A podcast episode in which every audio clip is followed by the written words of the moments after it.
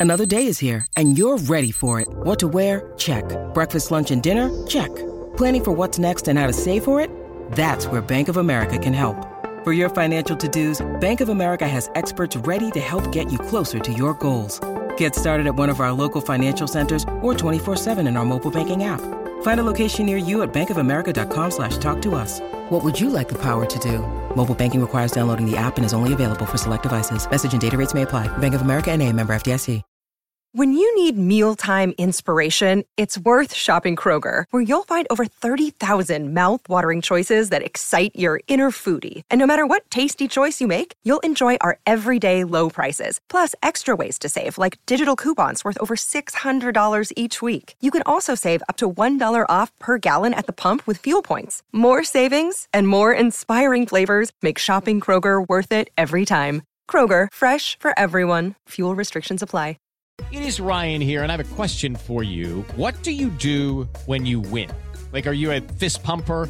A woohooer, a hand clapper, a high fiver. I kind of like the high five, but if you want to hone in on those winning moves, check out Chumba Casino. At ChumbaCasino.com, choose from hundreds of social casino style games for your chance to redeem serious cash prizes. There are new game releases weekly, plus free daily bonuses. So don't wait. Start having the most fun ever at ChumbaCasino.com. No purchase necessary. VGW Group. Void were prohibited by law. See terms and conditions. 18 plus. So it's uh, all for play for still. I think so. Do you want to bet against us?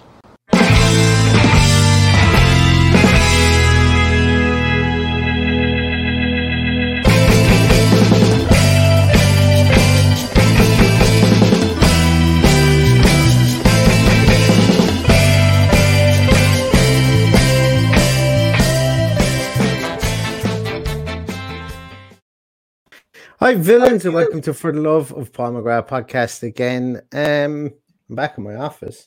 I'm back in my my stu- studio. Yes, let's pretend we're very professional. I'm back in my studio. Um, Back at the ranch. I'm back at the ranch again, and I'm certainly not in the back in, in the smoking area of uh, of Mike the Pie's pub where I was last time you guys saw me. Uh, that was a long night, believe me. It was a long, long night. But um, back in the land of the living again, and and delighted to be back here to chat about um about this upcoming Everton game that we have the weekend. And uh, I know, Paddy, this uh, it's it's it's just another leg in a in a really kind of difficult uh September that we have upcoming. And but but I, I genuinely think this is this is something we can get points from this weekend. Well, you know what? I, I was I haven't seen Everton play this season, and they they played Monday night, and I was playing football, so I, I completely haven't seen anything from Everton this season. So sat down today to look at you know what how they've been getting on and whatever. They've played what four matches, conceded three goals. They've won the four of them, haven't they? Well, they drew at Everton. Sorry, five matches. Everton drew- drop themselves. Sorry, they drew at Leeds. drew at Leeds. Um, beat Southampton, beat uh, Brighton, Yeah, beat that- Bournemouth. they, they haven't really played anyone. like, Look, Leeds Oh, aside, no. really, but they haven't played anyone that's that, that's caused them too much hassle this season yet. Hmm. Um, you just don't know what you're going to get with Everton. You don't know what Everton is going to turn up. Um, they're without Dominic Calvert Lewin, definitely. I'm Mm, informed. sure. Yeah, yeah not necessarily, uh, not necessarily a, a good thing. But look, it's uh, you're going to have Richarlison and whoever else in there to to to give you a lot of trouble. But look, they're they're a good, uh, a good solid side so far this season, and it's not going to be a walk in the park for me. And I think it'll be particularly low scoring. Um, I don't. I think that, I I, I think history will tell you it never is, but no, and I think and, this time it could be. and like, like like Everton is such a difficult team. Like you know, we always play good games against Everton. As in, the games are always there's always something mad that happens in them, whether it's late late goals or whatever. You know, we just go back to to the Ashley Young goal. You know, every time I see Aston Villa versus Everton. Uh, in the fixture list, I just can't help myself from thinking about that goal, and I'm sure there's many, many, many people like that that are in exactly the same boat. But like, you you- you look at like the previous six meetings, it's been two wins for them, two wins for us, two draws. Uh, you know, it's very evenly matched. It's the it's the longest standing fixture in uh, in the top flight of English football, if I'm not mistaken. Aston Villa and Everton, and it's also the Kazoo Derby as well. So there's so much going for this game. This is a historic game at the weekend, but I think there is going to be goals. I know you like uh, we can't defend anywhere near like we could last season. We just don't have the ability to do so. And I think I think the league itself isn't a defensive league anymore. It, it's an interesting one. I was having a discussion with somebody today, and, and and I think more and more teams are setting up to to just score more goals than the other team. And I like if you look at Man City, Man City have given up on keeping clean uh, and wanting to keep clean sheets. They, they want to go and score five, or six goals a game. Liverpool started this trend, you know, with Sané, with with uh, Sané, Salah, and Firmino. Just go and score tons and tons of goals. United have strengthened massively at the top of the top of the pitch. They just want to go and score tons of goals. As have Chelsea, just gone and strengthened the top of the pitch to score tons and tons of goals. And and that's why I like. There's no point in the mid middle teams just going out and playing out nil nil draws and one one draws and whatever. I think both of these teams are going to go for it, and I think that was one of the reasons why Dean Smith probably looked at our our formation and went our formation previous to the Chelsea game and went, you know what, we're not creating chances from play. He changed it around, came up with a deadly game plan. Granted, granted we lost 3 0, but we got 18 shots away, away from home in Stamford Bridge and and and look, it might just be a small sample size, but I think that I think both teams are going to go out there and try and shoot the lights out.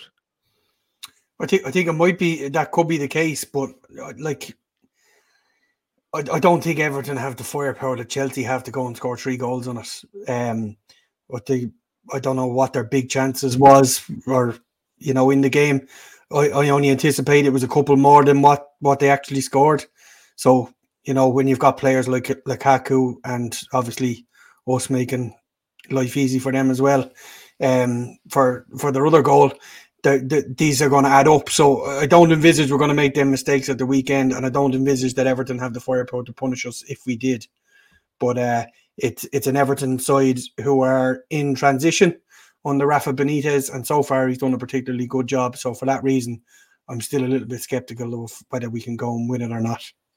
Like, that's another thing as well. Rafa Benitez is just suited to the Premier League. Just what he does just works in the Premier League. Mm. Um, fantastic manager. Been linked with him before. Like, is he is he past his sell by date? I, I think I've probably been accused of saying that. Not accused. I've probably been guilty more so to, of saying that before. But I mm. think that like what he does, he gets he, like he's their their their signings uh, at the summer were Demarai Gray, who's just banging goals in for fun, and Andros Townsend, who scored an absolute worldie at the weekend. Yeah. You know, and and it's just he's just a good coach, Benitez. But I think sometimes what happens is you know, some people call him egotistical. I don't know if that's the case, but uh, sometimes he just doesn't stick around the clubs long enough to have that long term success like he did at hmm. Valencia mm. or Liverpool.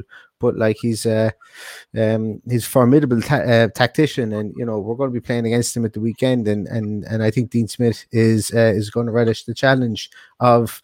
Of, of, of getting in there and going toe to toe to toe with him on the on, on the touchline, just like he did with Thomas Tuchel, and like it sounds stupid and it sounds pretty mad to say it, but like last 3 0 at the weekend, but Dean Smith won the battle on the touchline. Well, I know we haven't had a, an opportunity to talk about the game of the weekend, but I, I can safely say that Aston Villa have never lost 3 0. And I've got up off my seat and went, that was a good performance and being proud of how they played. And I, I, can safely say that's never, ever, ever happened before. Well, with the exception of maybe Liverpool in the FA Cup last year. I think that's about the only time anything like that has happened for me. They were just phenomenal. I was just so enthused looking at it. I'm a lot more optimistic having watched them lose a 3 0 win. And I never imagined I'd be saying those words ever in my life. But I think everybody will agree that, you know, it was just phenomenal performance. And the one thing that you know when when I was looking today, there's a there's a website I use for injuries, you know, and I found they're missing Calvert Lewin, they're still missing James Rodriguez, who I believe is COVID, or is trained. He trained today, but he's not going to be. He's not. He's not going to be fit enough. No, he hasn't trained in three weeks or something, so he won't be. He won't be playing. And Fabian Delph is out, which is probably no loss to them. But from our point of view, it's looking like it's only going to be Trezeguet and Chukwuemeka who are carrying an injury, providing we have everybody Davis back. well.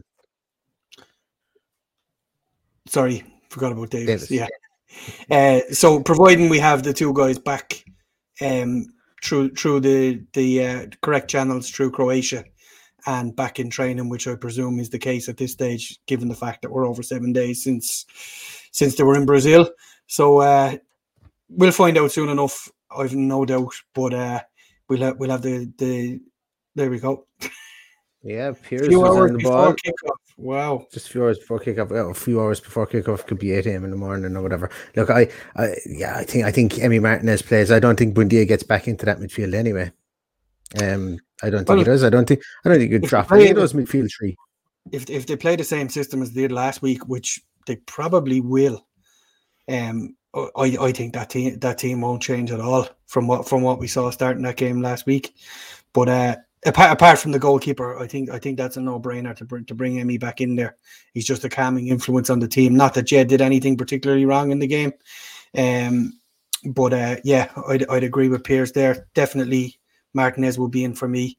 Buendia will have to fight for his place now after heading off to his travels to South America. Let's take a couple more comments there before we go back to chat more about it. But uh, here's one from Humber Digital from Ronan. Uh, first game of the season, I'll be heading over to see all the way from Cavan. Looking forward to a great day. A few beers, a pie, and Villa win 2 1. Yet to see Villa lose live at Villa Park. Get him over there more often. There you Let- go. Lads, GoFundMe is being set up as we speak to keep keep Ronan in Birmingham for good.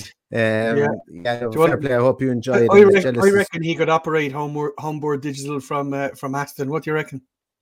Yeah, why not? Yeah, I hear I hear the internet's good over that over that side. Um, probably better than give it. Sure, sure to be better than Gav, than Cavan. but uh, no, fair play to you. Listen, look, I'm as jealous as all hell. I, I won't get over this side of Christmas. I don't think the way things are going. Um, uh, but uh, yeah, I hope you enjoyed the day, and I hope your prediction comes true because I think this could be any score really at the weekend. I really, really do. Um, yeah, Ed agrees. If you win, if we win, you need to stay over there to the next one, and so on, and so on. exactly. Yeah. Um, Matt has gone over as well. This has been my first uh, Villa game since we beat Brighton two one. Is Oh, a wow. team here about Lucky Charms going over to this game? I hope so. I'm liking it. so. I'm liking it. I'm, I'm just raising. it. It's not my first game. I'll have to wait another few weeks. Yeah. When did you say you were going over again? Wolves. I have you. Wolves. You did. You're going to be Mm. over there for Wolves. So we'll have a team sheet tantrum from outside the outside the stadium with our roving reporter Paddy, Oh, um, which will be great crack. Uh, Ad says as well that Rafa has definitely got it. Excuse me, has definitely got them organised. I, I I agree. I think the three at the back it suits them as well. Yerry Mina and Ben Godfrey and Michael Keane. Ben Godfrey's a fine player. Um, not everybody's cup of tea. Some people don't like him at all, but uh, I really like him. I, I I think he's he's got an awful lot his game. Ben Godfrey, and uh, he's somebody I think that matches up really well to Ollie Watkins at the weekend. And without spoiling what I have a hot take for how we're going to set up this week, um, uh, remind me to to mention that again, Paddy. But uh, I think that Ben Godfrey is their ace in the pack uh, at this week weekend against the Aston Villa team. Um, Tombo says tough game. The first time we might see the plans for this for this season for the team this season. Yeah, actually, with no injuries. Yeah, you mentioned that, Paddy. Hardly any injuries. This could be the first time we see what Smith actually envisioned for this team. Yeah, well, I know they're not injured, but we'll probably still have people who are fighting back to fitness as well as we as we say. But I can't imagine Philogene Bidace is going to be up to uh, ninety minutes or even or even off the bench if he was in a boot a few weeks ago. But look, we, we can only uh, we can only wait for what Dino says tomorrow. But it, it's as close as we're going to get to seeing our, our best squad, and who knows? Maybe they're maybe they'll all be ready for next week when we play Manu, and then we can then we can judge it then. Yeah, and, and like I wouldn't be surprised to see the bones of 100 million of talent on the bench either. But uh, you know, one way or another, I think we'll definitely have two 30, 30 million pound players plus. Bertrand Traore on the bench. You know, like we're we are we are this year where Everton were two years ago, and put that's that's that's to put this in context. Mm. Two years ago, Everton went away and they blew a lot of money, and and, and these these players are still still in their team at the moment and in and around the fringes. Uh, they bought Andre Gomes, they bought Doucouré, they bought uh, Bernard, who's gone. They bought um, Iwobi. They spent tons of money. Like I think they spent this was like 28, rising to 50 million on Iwobi. Like, crazy stuff. Yeah, At the time, I- was crazy stuff. You'd probably expect to pay it this year the way things have gone, but at the time, absolutely crazy stuff. Yeah, it was in, in and around that. They weren't the exact figures, but I remember at the time it was eye watering stuff. Like, and but the funny thing is, it, whenever you hear any of the Everton players men, uh, ask uh, who's the most skillful player in training, every one of them to a man will say James Rodriguez or Alex Iwobi. I Mm. watched the thing recently on uh, on on Everton. It was kind of like a teammates thing, and more of them said Iwobi than said James Rodriguez. But it was probably about I think they asked like fifteen players. It was probably about nine of them said Iwobi, six of them said James Rodriguez, and you just wouldn't think it to see him. But apparently he's supposed to be a solid, solid guy, real good teammate, and uh, and supposed to be like a proper street footballer in training, but uh, just doesn't translate onto the field in in games. Yeah, You know, and we've all we've all played with- we've all played with players like that in training that are world beaters and put them on a pitch on a Saturday and they just they just don't cut it. Mm. So it's uh it's it's it's just one of those things. And you know, I I did actually have a little bit of a snigger when when they signed him for 30 million. I thought it was absolutely crazy for a guy who never really cut it in the past to be paying that amount of money. But then when you think about it, we did something similar with the likes of Wesley and and Bailey, who we don't know what what what's going to come from him either. So you have to take risks too. But Yeah, it certainly been a, it certainly wouldn't have been a risk I would have liked Aston Villa to take. No, you have well, not back then anyway. But you have to take you have to sometimes take a punt on athleticism as well because like Iwobi's a big like you could you could give Iwobi six weeks training and throw him into a heavyweight boxing match. You know, he's uh, he's just an athletic freak and a genetic freak, and he's fast and he's got a powerful shot and stuff. It's just sometimes tactics just aren't his thing, and playing in a tactical uh, um realm like that that uh, playing on the wing playing the wing you, you you need to be able to go both ways in the premier league like so uh so that, that might be his thing which is which is strange. But uh Gazok says uh Buendia probably won't start the the 352 will probably stay. No I, I, I don't think Buendia starts. I, I think he'll be on the bench uh at week weekend um but I think- I think that's 30 million pound players. I think this might be the the the three five two will stay, um, Yeah. especially especially against the bigger sides or the perceived bigger sides. So I, I reckon he'll play it this weekend with Man United and Chelsea in mind over the next week, and Spurs the week after. So it's about perfecting it now. Um, it's similar to how how Everton will line up as well. So you kind of have to go like for like if if if you've got that in your armory to do it, which we have. Pierce says Ings and Watkins to start to pair up front again, or do you guys think the one will be dropped and both Bailey and Troy come into the team? Can't see us keeping the back five. Go, Paddy. Well, as I said already, I don't I don't see any change. Uh, call it a back five, call it a back three, whatever it is. It worked at the weekend. It, it gave a whole lot of rope to Douglas Luiz, which I enjoyed watching. Um, he didn't have to sit as deep as possible. As a result, it strangled Chelsea in midfield. So I enjoyed that bit. I enjoyed John McGinn being absolutely world class. He was Mm. absolutely brilliant. For for once, I agreed with Graham Souness after the match, saying how good John McGinn was. He was absolutely outstanding. Jacob Ramsey, probably his best game for the club. Um, I don't say that too lightly because he's he's been he's been great in in all but the one game we played him on on the right wing in in uh, the end of last season, if memory serves me correct, where he was kind of lost. Um, so it, it just gave a license for those guys to go and play football. That we know Douglas Luiz can play football because he knew he had the, the safety net of having those guys behind him. Albeit we did concede the fourth goal probably because of it, but the likes of Chelsea will punish you like that. Will Everton do it? Probably not. So I I will I even envisage that we'll try and perfect this back three at the weekend. Because my hot take, Paddy. That's why I let you go first. So I couldn't. I wanted to keep it to the end, but uh, my hot take is going to be that Danny Ings doesn't start this game, and that Bailey starts it, and that we go with a pacey two. We go with a pacey two up front, and that Bailey almost plays up top. And uh, I think that the back five or back three, I don't think it's a back five because of the way the Targett and cash play, um, obviously. Uh, but I think that the back three is here to stay for as long. Uh, uh, well, I think that we're going to experiment with it a small bit more because Dean Smith knows we need a defensive need a bit more steel in midfield. I don't think we could get the defensive midfielder we needed. I do, I don't think that we wanted to just go out and buy any defensive midfielder. Mhm. I think the defensive midfielders we wanted, we will we we will either go back and get in January. And people may say that's mad. Why not push on now? Because I think everybody at the club knows the score, and I think that they know that this isn't the push on year that they always wanted. Like if we get there, fantastic. But I, I think that, and there'll always be pressure to to better last year's result. But I don't think that this is the year that uh, after selling Jack that they were going to just push all their chips into the middle of the table. I think they're willing to wait for the player that they wanted. The back three is, I think, stays in place. Could be 100% wrong, but I, I think the back three stays in place. I think they're three very good footballers. They're three footballers that um, complement each other. And um, I think that targeting cash going forward is very, very important. Um, Dean Smith called Bailey a striker when he first came into the club, and not one, not two, but three occasions called him a striker. We've played him on the wing is uh, in in a, a four two three one previously.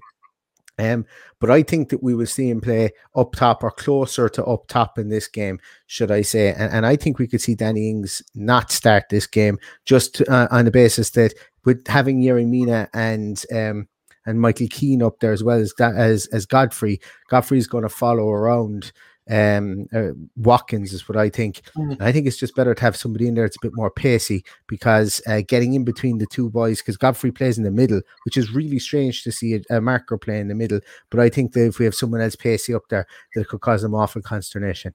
Now just sit back and watch me to be horrendously wrong on Saturday because Dean Smith doesn't change his team, but. That's why I was alluding to at the start where I said we'll have 30 million pound players on the bench, but we will one way or another.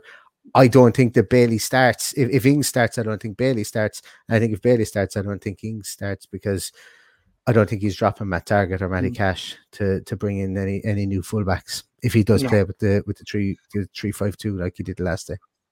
Barring we pick up any last minute injuries, touch wood, Mm. that's not going to be the case because we fucking had our fill of them now at this stage. I don't I don't see any changes. I, I I would be actually pretty annoyed if they changed it because it was just a joy to watch last week. I thought we were phenomenal.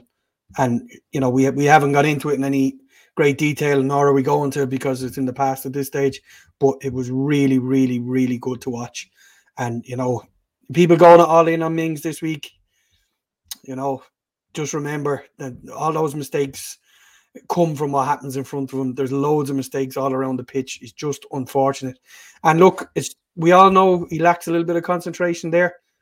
Tell it like it is, but don't go all in on him because it was it wasn't his fault that we lost 3 0 there the other day.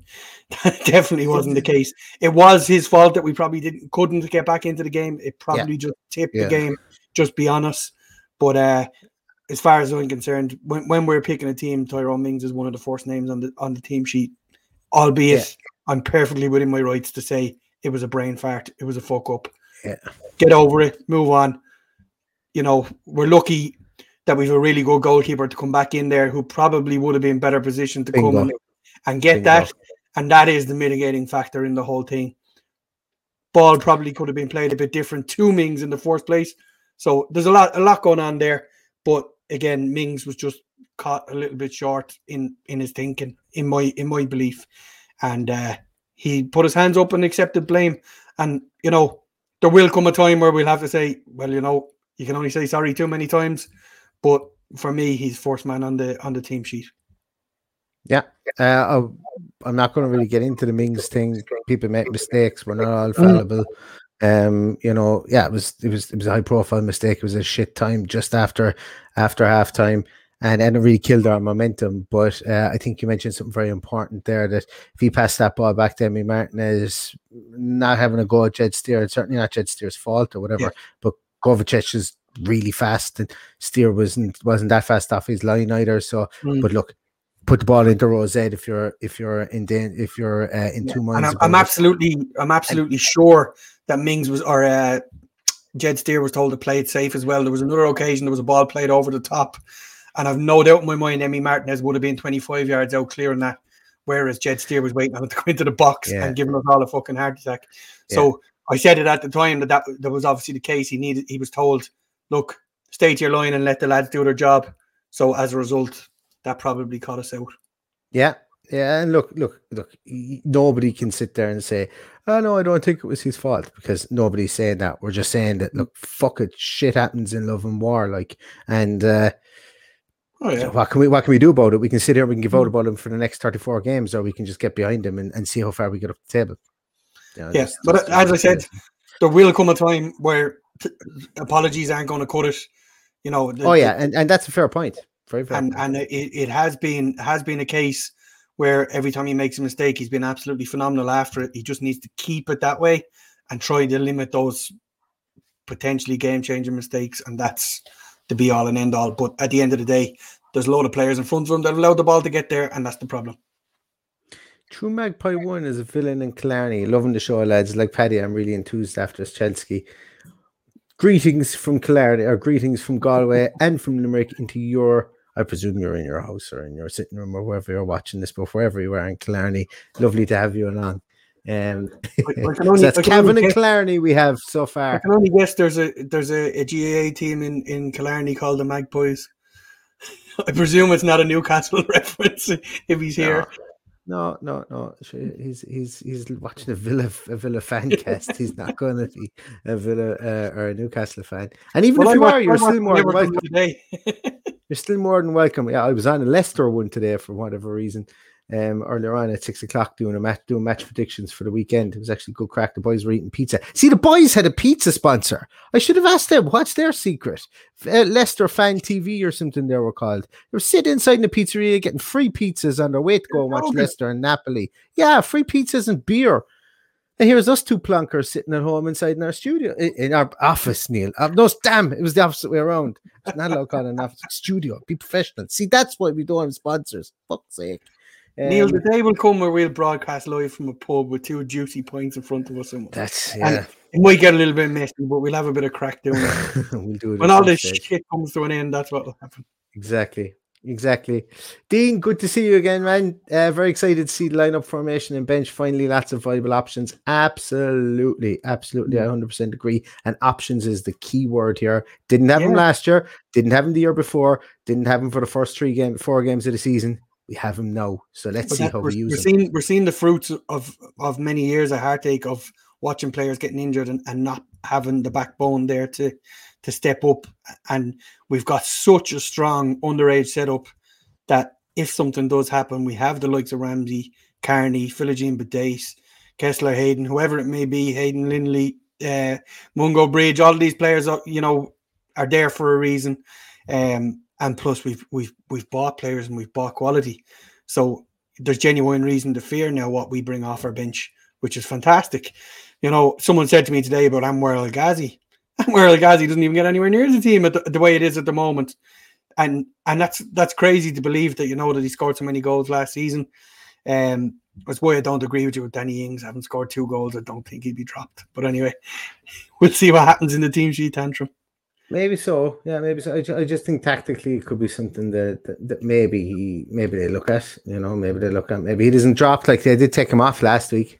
You know, they took him off, and maybe Yeah. maybe there isn't too much to read into that. But uh, um, it's uh, it's definitely something that I think they might they might look at. Should I say? Um, what else have we going on here? What else have we going on here, guys? Uh, I'm in the wrong the wrong page anyway, first of all. Um, good point from Ed is I'd like to see Sanson at some point. He's almost like a new signing. Still don't know what his role is in our midfield. I You will know make a prediction that we will see Sanson next Tuesday night versus Chelsea, and that will be his first start to the season. That's that's what I can see is is on the way for him, and it was the, it's the perfect game to bring him in and see where he's at. So I don't think we'll see him until then. Might get a, a fleeting fifteen minutes at the end of this. We'll see. Hmm. Um, maybe so. I, I, yeah, potentially he could be. He could be so. Uh, we might, we might even see him over Buendia. Um, considering their, you know, their their their press players up top. You know, we can play Sanson in the ten position, like another McGinn, and press, press, press like mad with him as well. If if if we needed to bring on a player to do that uh, at, at the end of a game, we could see him. Yeah, for sure, fifteen minutes. But like you said, I think we see him next Tuesday night against Chelsea. Um. Dara, good to see you, Dara. my old friend, uh, Dara Grady, um, fellow street footballer. I've always found easy to check. Yeah, all those. What I'm going to say 420, 422 games for Ballingarry AFC. Some going, some going. I'm going to say you did it 422 times. If I've pulled that number out of the top of my head, I deserve a point the next time I see you there because uh, that'll be some kind of rain man shit that I've done there if I was able to pull your your appearances um out of out, out of the back of my mind. Um great to see we've such a strong bench this season, plenty of options depending on how the results go. Absolutely, Elliot. Uh, we were we, you know Elliot agrees with the with the options, hundred percent. Hundred percent. Yeah. Uh Kahuna Gaming, good to have you on board, man.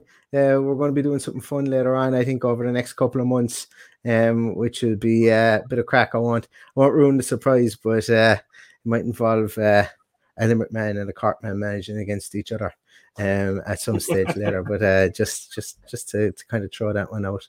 Um, uh, there's loads and loads of stuff there. Um, loads and loads of, of, of comments in here. Paddy, I've got a, I've got a quick one for you actually, just on, I suppose, I'm going to say on the, and the reason I'm kind of asking you this is because, because as, as some of you may know, Paddy has his has his UEFA badges. Um, he has he has UEFA badges. If I, I'll, I'll put it, he has his UEFA badges. Make makes it sound like you have it all the way up to the pro badge. So No, um, no, he doesn't.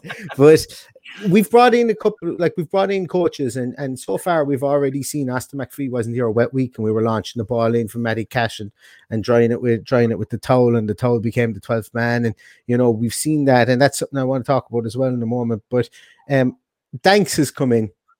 And I saw somebody had a, a, a comment there about it. Unfortunately, I've lost it in the in in in the mire of all the comments there. But uh, um, Danks has come in and we've changed formation and we've got 18 shots on target. And you hear then during the week that he's had one-on-one sessions with Caleb Chukwuemeka. He's had we've had other players. Um, you know, he's been working with them as well. Mm. That he's brought up into the squad. Tim Iroegbunam, Timmy, the guy- Timmy. Timmy, yeah, tall Timmy, we'll call him, because he's a big boy. He scored a banger of a goal against, uh, I think it was against Norwich, um, for the 23s during the week. He's been working with him as well. It's it's kind of interesting the way that the club are playing this. That it's it's very much becoming a case of you know we know our our like Dean Smith is there for is there to coach the, coach the defensive side of things. Um, Yeah. and we've got Shakespeare looking over the, the I suppose the majority of everything there as well. And then we've got Danks and we've got we've got uh, Austin McPhee. So I suppose my question, Paddy, is how quickly can a coach's effect be seen? Oh, very Uh, quickly, very quickly. Um, you know the way you often see an, initial. Um, so, say a manager gets sacked and a coach comes in straight away, and you see an initial hit that some players have just warmed to him and and changed their game and and upped their game, and and that can happen. That can happen on a regular basis. You know, you, you you've seen like people always tell you. Um, I know a couple of players that have played under Sam Allardyce over the years. He's an excellent man manager.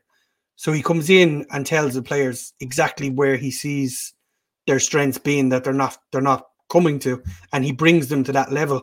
And him and all that backroom staff work together and change that. Now I'm just using Sam Allardyce as a as a as an example. You know that you, you look around. It, I, I actually find it phenomenal. If you look at the likes of uh, Ole Gunnar Solskjaer, he's nearly alone on the sideline for every game never interacts with anybody, which is which. As a, uh, if I was a United fan, that would frighten me a little bit. I just, I just think, well, maybe the players are just drilled that that's the way they're going out, and that's not going to change. Who knows? Maybe they just have too much talent that they, they don't need to talk to them during the game. We're, we're on the other hand are, are an up and coming team, and bringing in a guy like that. Um, I saw on one of the social media today was that him behind uh, Bailey taking a shot with his right foot. Did you see Tim? that today? It was him. Yeah. So Tim, well, big Tim or, or Chukwuemeka? ba- Bailey, Bailey was taking a shot with his right foot, and the, the, there was a Oh, sorry, sorry. Yes, yes, yes, yeah. Yeah, there was a there was a post on I think it was Twitter, the Aston Villa Twitter today, um, and and it looked like Danks was behind him. It was, it was hard to see because it was kind of fuzzy behind him, but I presume that's who it was. So he's already working on stuff with the big boys as well, boys who are perceived to come in and know their stuff. You know, thirty million pound players. So yeah, to answer your question in a nutshell, you, you can see that very quickly. And all it takes for him is to pick one player, change something about that one player. And if you were to ask me who that one player was last week, it was John McGinn. John McGinn. Yeah, but John McGinn, eh, what John McGinn did last week is it's it's not something that we haven't seen from John McGinn, and and and I'll say it until I'm blue in the face. John McGinn is this is his fourth year with Aston Villa. The three years previous, John McGinn has played three. He's like he's played three separate roles, three completely different roles to the year mm. he's played before.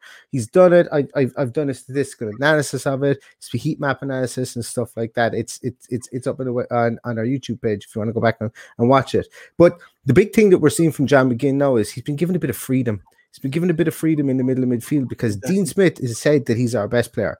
He's he's been our, our best player this season, should I say? Like we all know what John McGinn can do. We see him do it for Scotland. You know, I know he went in that scoring spree for Scotland before the Euros, but McGinn McGinn is is he's very highly thought of as a footballer. You know, that's a times that's a play, people you see it on social media they're bitching more about him not having any impact in the game mm. but he's just he's he's an absolute i can imagine he's a dream to play with if you're if you're a teammate of his because yeah. the amount of work he gets through and what he needs probably is a small bit of direction and and, and to be kind of reminded of yeah you, you don't need to cover every blade of grass in a in a in a defensive capability, trying to make up for other people's mistakes. And I've said that before. That's probably my biggest criticism of him. Criticism of him is that he runs around, which is great, and I don't want him to stop that. But what he does is he's always the man that's there in the position where someone else should have been in, trying to save the day. And I'm torn because you want him to save the day because if he saves the day, he's a hero. But at the end of the day, he's probably sacrificing something from himself and from what he's supposed to be doing. Like you'd never see Ronaldo sprint back and and and save a ball or sprint back in mm. like where where McGinn was when when um Ismaila Sarr crossed the ball in for can't remember whose Dennis. goal it was against Dennis, probably it was against Watford. McGinn was there because he was breaking his arse to get back there and make mm. a beeline. Like you'd, you'd never see Bruno. you'd never see a lot of top midfielders. I'm not going to call out Bruno Fernandes because you actually might see him there, but you never see a lot of top midfielders do that. And mm. and and maybe his selflessness at times um, puts him in a position where he's he's he's there to be criticized. Why didn't he get a block in it? You know, he got back there. Yeah, yeah. you just have to run in 55 yards at flat out pace, you know. So there's always context yeah. to a lot of things with McGinn. But on Sunday we saw him play in a lot more kind of a controlled manner, and, and he ran the show inside there. Could you imagine if we had someone like a Kovacic inside there with McGinn? The way Kovacic played the weekend, you know, you couldn't tell the two of them apart, other than the fact that Kovacic slid a true ball into one of the best strikers in the world, and he profited yeah. on a on a on a poor pass back from uh from a um from Tyrone Mings. So it swings and roundabouts, I think, in that aspect. And um, I'm glad you mentioned John McGinn there, and I'm glad that uh, you know that you you brought him up in that aspect regards to the Danks because I never really thought of him in that instance. The Danks could have had a, a positive influence on him that way. Yeah. Well, I think himself and Ramsey, they, they were the two that, that I saw playing without fear and literally playing without fear. You can you can from time to time see McGinn shit himself that he, he may have lost the ball in a situation and he, as you say, Buster's got run 50, 60 yards to win it back. That shouldn't be the way it is. He, he, he should have someone, and there was enough players in there behind him, probably against an Everton that would have been able to cover it against Chelsea, probably not. But it's uh, it, it was a, it was an absolute pleasure to watch John McGinn at the weekend, and that, uh, there's to me that's the John McGinn that he was the last game I saw him play with that kind of intensity was ironically the day he broke a, a leg against Southampton. He was absolutely buzzing around the park. The referee should have given him a free kick, buzzed out to the sidelines to, to win back the ball and ends up breaking. He was winning the back of the temper, wasn't he? As well, yeah. like he was. It was, referee, completely the referee's fault for not giving the free kick in the first place, but that that was the last time I saw, and I worried that we wouldn't see that John McGinn again. But it just goes to show he's he's I'm not going to say slim down a little bit. He just seems to have worked on his fitness. I can't see much of a dif- difference in his physique, but I can definitely see a, a, a difference in his intensity. Maybe COVID helped him. mm-hmm. Maybe it did. Maybe it did indeed. A um, couple of other pieces here. Actually, oh, I prepared something. Here's a little something I prepared earlier. Um, uh, shit, completely forgot all about this, guys. Um, let me just take this. And this was to discuss how Everton uh, set up last week. Sorry, I suppose the the positions that they took up more so than how they they, they set up. Um, talk amongst yourselves. Yeah, Uh, Mac, Mac Collins there suggested um, he can't see Everton playing three at the back. They, they actually took off the one of the central defenders last weekend. It's a, it's a good point. So it'll this be is how they this these, these were the positions that they picked up last weekend. Um, 22 being Godfrey, 5 being Keane, and 13 being Yerry Mina, um, picking up these positions here. So Yeah. it, it, it was the three at the back last weekend. I know that these two boys are, are, are sat up on top of each other, but uh, this is the predominant positions that they that, that they took up. So um, it was a the back, and, and and just like I don't see us changing our the back, I don't see them changing their the back either. Considering that it's uh, you know it kind it, it, it kind of worked for them at the weekend as well. You know, so uh, um, it's it'll be an interesting one. Look, you know, as I see, even if they play play only two at the back, who did they bring in there? They bring in like their their two wing backs to be who, Luca Digne and um Seamus Coleman, maybe on the right. Who else do they have? I, I can't even think of who they who, el- else they have to play on the right. Or maybe they play Ben, Go- ben Godfrey on the left and Lu- Luca Digne on the right. You know, so um one way or another, I think that that uh, they'll have those three players that that started at the back in there somewhere. Um, I think the person that uh, like this is the way they set up. I think the person we really need to look out for as well as Ducar- Doucouré had a super start to the season, has a load of assists. I think it's three assists already. Doucouré in there. Um, my old mate Andre Gomes with the world's best hair. Um, what a haircut he has! What a, what what an unbelievable head of hair he has. Should I say he's going to be uh, in there? I would imagine. That's Allan, isn't it? Allan sitting in front of the back three, I think. That's Allan Doucouré Yeah. is there. I can't remember which one is Doucouré. Uh, Richardson, um, uh, Demarai Gray, Andros Townsend. Yeah, So like they they they will have they will have firepower up there. But I suppose I'm I'm always more when I when I'm looking at this. The, all, every Premier League team has good strikers. You know, every Premier League team has, has should have firepower. And I mentioned it at the, at the start of the at the start of the podcast that um teams have figured out that you know you need to score goals. Yeah, look further down the league, you go to like Norwich with Teemu Pukki and Josh Sargent. You know, Teemu Pukki has been a shadow of himself this year, and Josh Sargent isn't exactly a name that rolls off the tongue um, for a lot of player, a lot of people. But um, it's it's interesting. You see, as I said, that when we're playing against teams that are like like the likes of Everton, who are in fourth in the league, and I think somebody made a point there a moment ago, the second highest scorers in the league this year. Yeah. You know, it's good. That's why I think there's going to be loads of goals in this game because I think we're going to score on their back four or their back three, and I think that they're going to score goals too. But let's bring up how Aston Villa set up last week because we've we're almost in unanimous agreement that Aston Villa are going to play the, play similarly or the same way that they played the last day. And what we can see here is I'll bring it up. Uh, yeah, here we go. So we had Tuanzebe in the mid, playing through the middle, Mings out left and Konsa out right. Douglas Luiz slotted in right there in front of in front. Uh, which this is this is a nice little uh, bank of people here. I like Yeah. this. Um, Cash probably a small bit too high. Um, I think potentially I would like to see him back a small bit further. Uh, same with same with uh with, with Targett. But then again, are we t- then again are we looking at a five at the back? Maybe maybe this is more profitable here because when we look Yeah. at it, it's it's almost a straight line, holding a line across the middle here of four.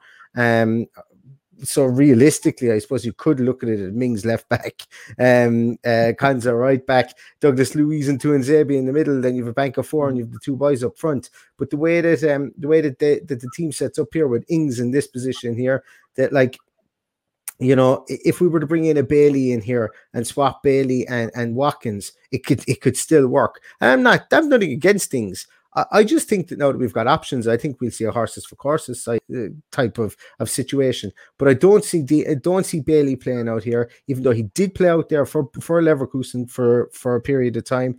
He did play Yeah. out there in a Peter Bosz uh, system, which is notoriously difficult, and he takes no prisoners. Peter Bosz. Apparently, he's a bit of a um, he, he I was going to say something there, but he he expects expects lots from his players. Put it that way.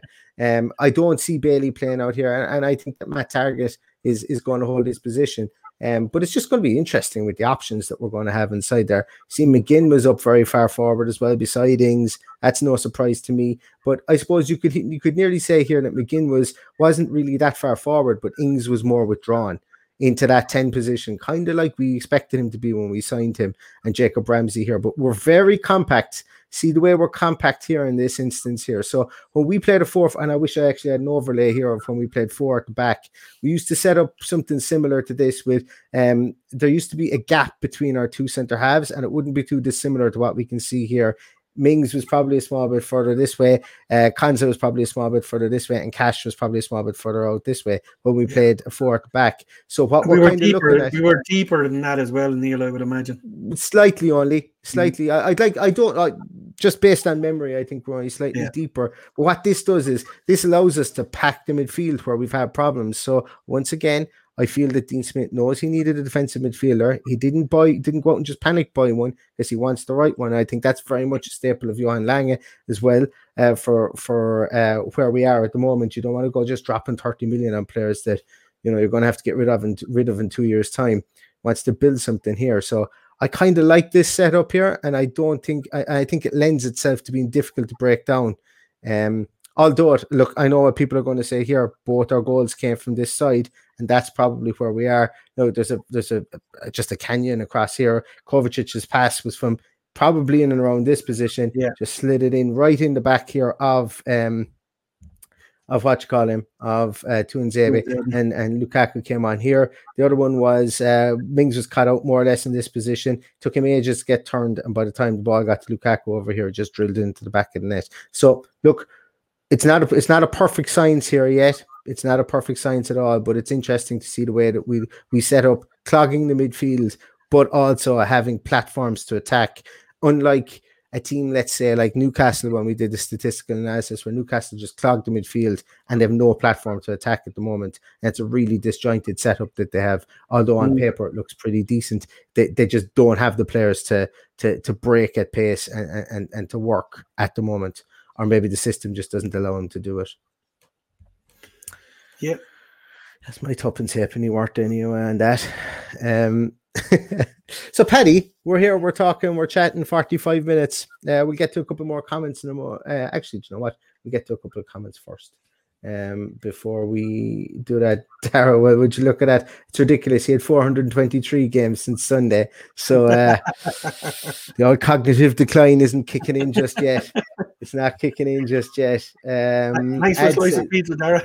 extra slice of pizza, yeah, exactly. Uh, Jacob Ramsey was great last week in a strange way. I like these yellow cards. Last season, he would have been knocked off the ball. This season, he's dragged men to the ground. C- couldn't agree more. He's he's absolutely been a block in that midfield Mm. and very very sneaky pivotal player for us. I think at the moment, sneaky pivotal, pivotal player. Um, Elliot says that McGinn definitely benefits in a three man midfield. Villa look more solid in a three midfield. Um, they look more solid in, in this three midfield, I think for sure. Um, you know, since since Ramsey came on against Watford, arguably we you would say we haven't been blown out in any game in midfield since then. Arguably, Yep. Uh, we, we've been passive in midfield, but but Watford just went through us like a dose of salts Mm. at times in the first half. And Ramsey's come in there, and I just think that they're they're a nice unit together. Saying that we didn't have two of them against Brentford as well, uh, and Brentford probably played through us a small bit too in the small instances that they were willing to pass the ball forward and pass it through us as well. But um, Special mention for that yellow card. It was a bloody disgrace. He let the challenges he let go early on, and and he go, he goes and books the Unflood, the easy target to settle the game down. You got you got to be consistent. Jesus, we've had our fair share of absolute idiots in the center of the park this season. Anyway, enough about them. They get enough airtime. exactly. John Steele fancies us to beat Everton. The Benitez effect will wane. Great coach, but I think we can press their defense to death. Absolutely. And we have form. Dean Smith has form against Everton, don't forget. We have, uh, you know, we always have a performance in the bag for them. Uh, I'll never forget Wesley and Muslin Yerry Mina off the ball there as the ball was played down the side of their Yeah. defenders. And I'll say it again Everton and, and a lot of defenders in the Premier League do not like the ball being played down the side of them. That's another reason why I would like to see Watkins and Bailey in there because that's what you need. If you play the ball down the side of players, you need to have pace to get in to get in across them, win penalties. That's how Bruno Fernandes wins penalties. That's how how um how, how a, a lot of players. You, I suppose it's an old fashioned way of winning penalties, but it still works. And look, hey, if we go there and we we win three 0 and we get three penalties, pfft, who's going to complain? No. Shout out, shout out to John there. He uh, he dropped in a present for for you, Neil. Uh, just Did he? explain explain. I haven't actually got it to him yet, John. He, he just with COVID and everything else, but he he will get it.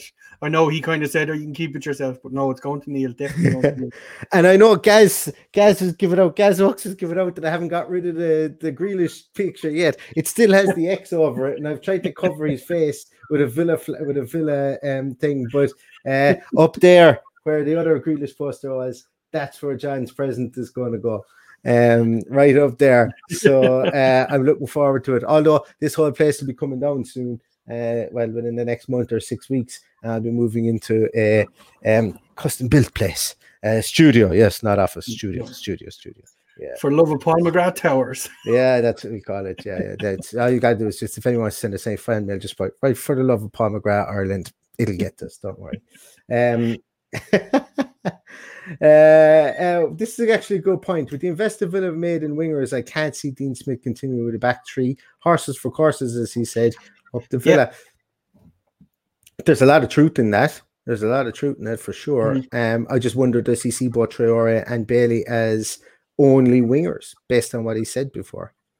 Um, I think that Well, I- I- we've, the we've discussed many times about about the likes of uh, Bertie playing through the middle and things we'd like to see. That could be the case, but I think there's a lot to a lot to be said about what he's just typed there because you know, as I suggested, I I think we'll play three this weekend because it worked so well last weekend, and we're just leading up to the fact that we'll probably play three against Manu and maybe against Spurs, and then may revert to type with with whatever it is that that he sees as our long-term formation or maybe he sees that our formation will need to change on a week-to-week basis on a, on a case-by-case basis Hmm. which for once uh we're looking now what are we our third year in the premier league we're looking at a squad of players with the ability to change that into any formation that we like as pissed off and all as I was at losing Jack, this is where we're at. And I, I think in a year's time, when we see the fruition of everything that's going on behind the scenes, when the young lads are coming through, I think Jack will be pissed off and he'll look back and go, I wish I was part of that. Maybe that's me just being a bit mad, but that's the way I feel about it. I'm hoping that's the case. Being a Villa fan, you would think that would be the case. But I think we're about a year away from something special. It may not happen this season, but by the start of next season, I think we could be really onto something. Uh, yeah, we better make sure we get the exclusive interview so where he says he's pissed off at the fact that uh, that, that he wasn't here. So um, I better get working on that one. That'd be nice? Uh, that'd be great. Yeah, that'd be great.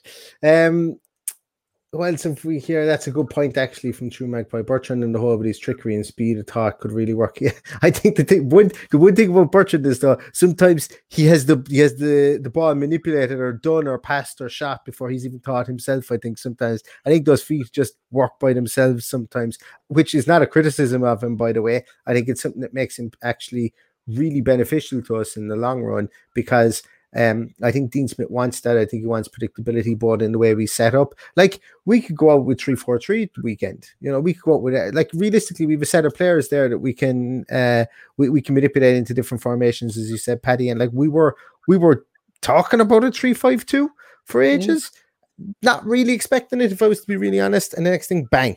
Stamford Bridge, lads. We're going to go down to Stamford Bridge there without our best goalkeeper and Emi Buendia. We're going to play a 3 5 2, and we're going to arguably play the best football we've played all year.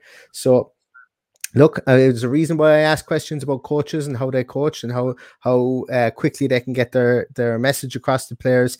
Let's see what happens at the weekend. I, I'm I'm I'm buzzing for it. I can't wait for it. To be honest with you, um, it's Like, the, the uh, the modern day coach is working with individuals. It's not just a team team Yes. effort.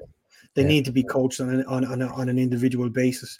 And you know, we've seen it, we've heard about it, we've read about it this week, and we're going to see the fruits of it. I'm pretty sure we're going to see the fruits of it and fairly soon.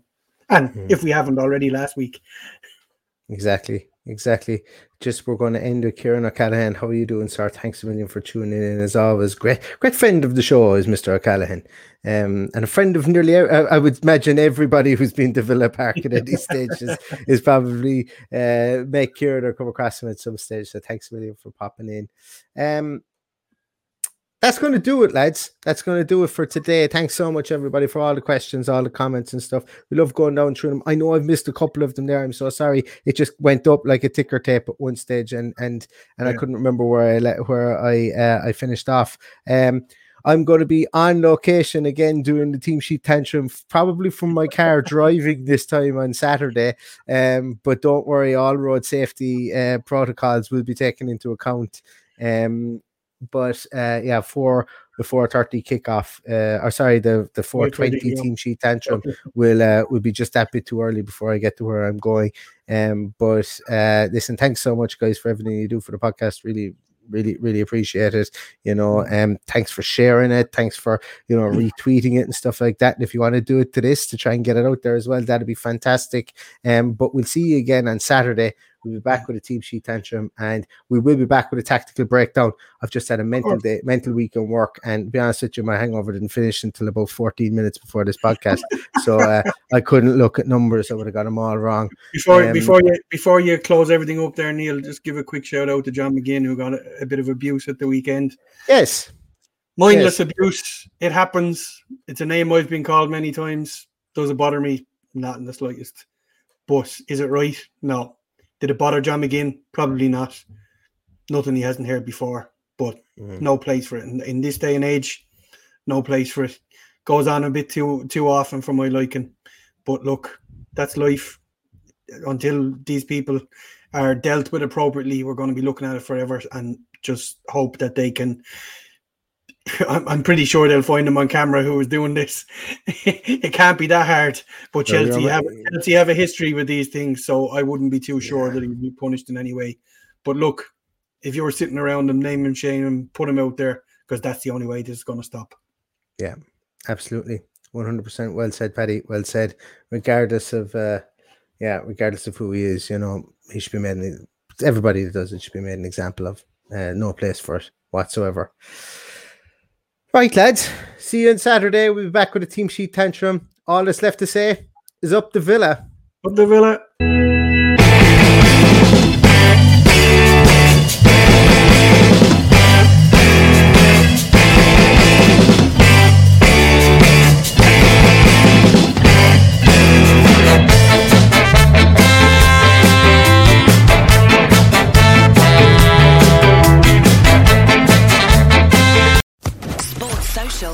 Podcast Network. Lucky Land Casino asking people what's the weirdest place you've gotten lucky? Lucky? In line at the deli, I guess? Aha, in my dentist's office. More than once, actually. Do I have to say? Yes, you do. In the car before my kids' PTA meeting. Really? Yes. Excuse me, what's the weirdest place you've gotten lucky? I never win and tell. Well, there you have it. You can get lucky anywhere playing at LuckyLandSlots.com. Play for free right now. Are you feeling lucky? No purchase necessary. Void where prohibited by law. 18 plus. Terms and conditions apply. See website for details.